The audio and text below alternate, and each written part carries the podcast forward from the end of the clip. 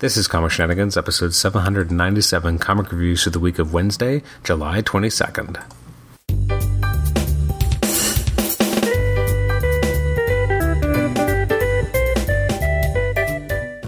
Welcome to the Comic Shenanigans podcast. I'm your host, Adam Chapman, and this is episode 797. It's our comic reviews episode for the week of Wednesday, July 22nd. Uh, so I'm actually recording this on the 24th. This will go up while I'm actually away on vacation. So, hey, everybody, I'm on vacation. Um, but before I go, I wanted to talk briefly about some books that came out, and by some I mean two. Um, so, looking at some of the books that did come out July 23rd, which I'm not talking about today, but at least wanted to mention that they came out. Um, they, sorry, did I say the week of 22nd? Oh, shit. Wait, yeah, no, this came out the 22nd. Or they come out the 23rd. What day am I talking about? they came out the 22nd. I don't know why I'm losing my mind. Um, so they include Action Comics, Amethyst, Batgirl, Batman, Batman Beyond, Detective Comics, Empyre, Avengers, Empyre X Men, Empyre, Hellions, Lords of Empyre, uh, Emperor Hulkling, New Mutants, Shazam, Star Wars Doctor Aphra, The Flash, Wolverine, and X Men Fantastic Four. Whew, that is a list of books. Um, I'm going to only briefly talk about two, um, so this will be like a five minute episode, so enjoy this quick download. Uh, first, we have The Amazing Spider Man Sins Rising Prelude. This is written by Nick Spencer, art by Guillermo Sanna, with Jordie Bellaire on colors. Um, this is a big prelude to the upcoming Sins Rising storyline did not care for this. I didn't enjoy it. Um, it was kind of a weird um, narrative structure throughout, but I just didn't really enjoy it. I didn't find the need to go back and understand anything more about Sin Eater. I thought that there was more than enough in the original storyline by Peter David, um, both the original and the um, subsequent follow up, which to date is such a great storyline, which I really enjoyed and was so tragic. And so I think bringing back the Sin Eater and then making him kind of you know evil and uh, you know I, I, just didn't really like that. And i guess it's trying to explain why he's bad and why he's killing people given how he went out. Um, i just didn't really care for it. I did like that there was like a what a two page sequence um, from where Sin Eater first died by Sal Buscema which is so good and so like it's two pages but you get so much packed in there in terms of characterization storytelling. Like you really realize why sal is such a uh, an absolute master of the medium. Um, I just didn't really care for this this whole bringing the Sin Eater back. Um, I don't know.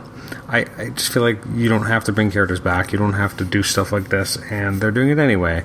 And I didn't, I'm not really liking it. Um, yeah, and again, it was a weird narrative. I didn't really like it or enjoy it. Um, you know, like obviously you need it in order to read uh, Sins Rising, and I guess it gives more context to the character. But I thought, you know, in the original one, you know, the the Sin Eater was less about the character and more about the mystery. Like, who was this person, and how are they going to be able to stop them in time, and what are they looking for? Who they're, and then this, when he came back, it was this tragedy of a man dealing with basically mental illness, and you know, trying to, uh, you know, and the fact that yeah, again, he died because he basically goaded the police into killing him. It was, you know, suicide by cop. Like it was really, especially, and like I don't even think, like I maybe I'm wrong because I don't know, but you know, when that story was first told in what the mid '80s, I don't even know if that was a thing that people even thought about suicide by cop. I don't know. Um, anyways, I just found this to be a little bit lacking. I just didn't really care for it. Um, I just, it's funny I was fine with the whole Sins Rising thing with the Sin Eater going around killing things until this issue reminded me. See, you know, there's so many things in my head about comics and stuff, so I kind of forgot for a moment that Sin Eater had such that such a sad, you know, wistful ending, and and that was just I found always was a emotionally devastating that, that Peter David did, and I actually kind of forgot in the you know in a better way that you know, and I think being reminded of that made me realize how much I don't really like that they're using Sin Eater the way they are, um, even though they try to build a story reason. But I think reminding me of how brilliantly written his ending was makes reading this more of a chore and less enjoyable as a result. So I think it actually had an unintended consequence there. Um, but that's that. Um, then there was also Daredevil issue 21 or Legacy what, 633. This I, I loved. It's by um, Chip Zdarsky. It's got artwork by Marco Checchetto and Mattia Iacono on color art. Um, this picks up right off from the last issue where Daredevil said he was going to turn himself in. You know, here's the thing: like we we've gotten these elements of story before, but it's the way Chip is able to still make it feel fresh um, and use what's happened in Daredevil in the last like while. Um, the whole idea of you know um, superheroes being able to testify as witnesses and trying to take that to its next logical conclusion of having Daredevil himself get charged as Daredevil um, to protect his friend, you know, friends and family was an interesting way to go. I don't remember if Spider-Man and Daredevil really remember who they are, and I I know that they had an interaction obviously earlier in this run, but I already can't remember like where they are with each other in terms of identities. Um, it was weird to see Spider-Man showing up and being this militant because you think against someone like Daredevil he typically wouldn't be. Um, so that w- was kind of strange, but it still worked in terms of ratcheting up the tension. The artwork was great. It's nice to see Daredevil back in the in the red costume. Um, a lot of good stuff here. I liked uh, Daredevil unmasking in front of his former boss. I thought that really worked, and I liked the interaction and uh, the way that the boss treated that moment. Um, this was great. I'm really excited to, for the next issue. Chip Zdarsky's made Daredevil a must read again. That being said, I mean, I, I've enjoyed Daredevil uh, pretty consistently since sh- uh, the end of Shadowland. Like, we've had some, we've been really spoiled. We had Mark Waid do such a beautiful run.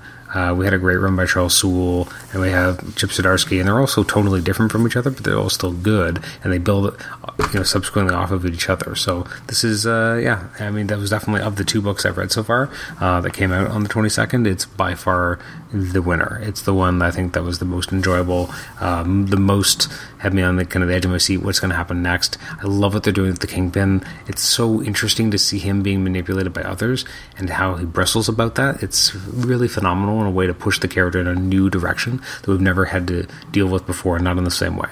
Uh, so I thought that was really enjoyable. Anyways, thanks for joining me for this episode. This has been episode 797 of the Comic Shenanigans podcast.